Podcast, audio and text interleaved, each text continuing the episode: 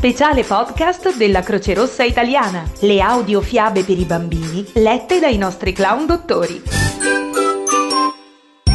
Il duo della carrozzella e l'ognomo senza cuore.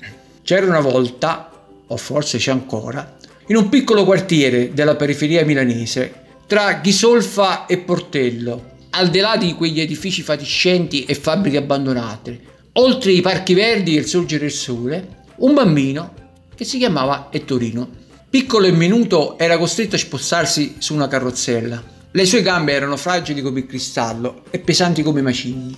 Passava ore in solitudine a guardare i suoi coetanei che giocavano liberi e spensierati.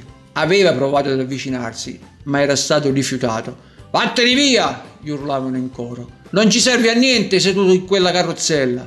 Tito, un ragazzino alto e robusto, sembrava invece averlo preso in simpatia non parlava e spesso roteava gli occhi senza controllo. Si avvicinava per dividere la merenda o per giocare con il suo aquilone. Ma che problemi hai? sbuffava Vettorino. Non vedi che non posso correre? Le giornate passavano pigri e tristi, ma un bel giorno accadde qualcosa. L'imponente grattacielo sopra il quartiere si fece più scuro e minaccioso e venne coperto da nuvole viole cariche di elettricità. Gli abitanti si radunarono nella piazza principale e in quel momento apparve il sindaco mago Barbagento. Cittadini, sono qui per chiedere il vostro aiuto. Mia figlia Ludmila è stata rinchiusa nelle gallerie di Sottofogna dal tremendo ignomo senza cuore. Solo uno di voi potrà liberarla e esaudirò il desiderio di chi ci riuscirà. Detto questo, scomparve tra le nuvole. In me che non si dica, decine di giovani si prepararono per l'impresa e partirono. Passarono mesi, ma nessuno fece ritorno. E Torino voleva provarci, affinché poteva esaudire il suo desiderio, avere delle gambe nuove di zecca. Era consapevole che la sua condizione non gli permetteva lunghi viaggi.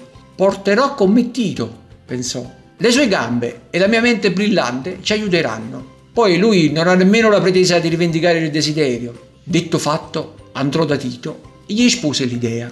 Il ragazzino lo guardò con aria interrogativa.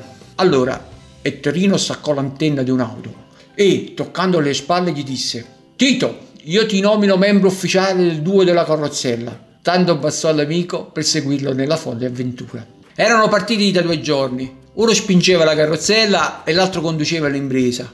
Giunsero semati in un largo deserto e si fermarono per un sonnellino. Appena chiusero gli occhi, venne svegliati da un boato. Davanti a loro spuntò un drago enorme, verde e luccicante. Cosa ci fate qui del mio sobborgo? strillò l'arrimate. Andatevene subito, vi mangerò. Tito scattò in piedi e si allontanò, ma quando vide che Torino non poteva alzarsi da terra, tornò indietro e lo prese in braccio. Il drago rimase perplesso e chiese spiegazioni. Non posso camminare, balbettò Ettorino. La carrozzella è il mio unico modo per muovermi. Il drago rimase in silenzio per qualche istante.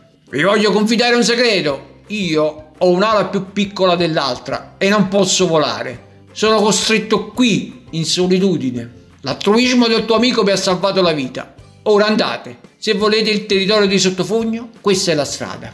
I due ragazzi proseguirono la loro avventura, ma Ettorino aveva iniziato a guardare il compagno con occhi diversi. Incontrarono tante difficoltà lungo la strada quando si imbattevano in auto in doppia fila, Tito sollevava Vettorino per farlo superare la vettura e se incontravano barriere architettoniche se lo caricava sulle spalle e lo portava oltre l'ostacolo.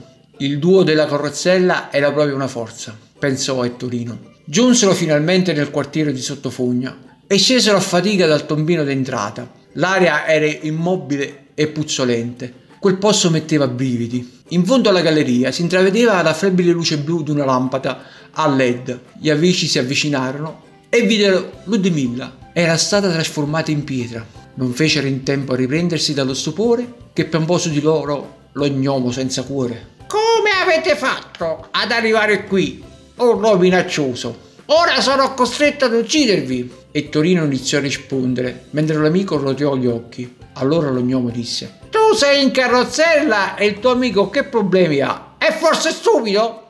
A quelle parole Ettorino divenne rosso di rabbia e iniziò a inveire contro lo gnomo. E fu in quel momento quel qualcosa di straordinario accadde. Tito camminò verso senza cuore e gli sussurrò: Tu no! cattivo, tu solo triste, e lo strinse a sé. Quell'abbraccio sconforse lo gnomo, che a quel punto scoppiò a piangere. Il petto di senza cuore si illuminò e il suo cuore iniziò a battere. Ero senza il cuore e tu me l'hai regalato, disse tra i singhiozzi. Ora ho la possibilità di amare. Ludomilla è libera. Il duo della carrozzella riportò la ragazza sana e salva a Barbagento, che, tra lacrime di gioia, chiese quale desiderio dovesse realizzare. E Torino non aveva dubbi. Guardò il suo amico e con un sorriso disse sono contento di come sono e nella mia difficile condizione ho trovato un amico davvero speciale. Non desidero nulla per me, desidero solo donare un cuore a chi non ce l'ha, in modo che possa amare senza barriere. Il sindaco Mar- Mago Barbagento con immensa emozione esaudì il desiderio. Magicamente tutti i bambini che avevano evitato e Torino corsero incontro al duo della carrozzella con fare festoso. Da quel giorno Ettorino e Tito, eroi di quel piccolo quartiere della periferia milanese, non si sentirono più soli. Avete ascoltato le audiofiabe per i bambini lette dai clown dottori della Croce Rossa Italiana.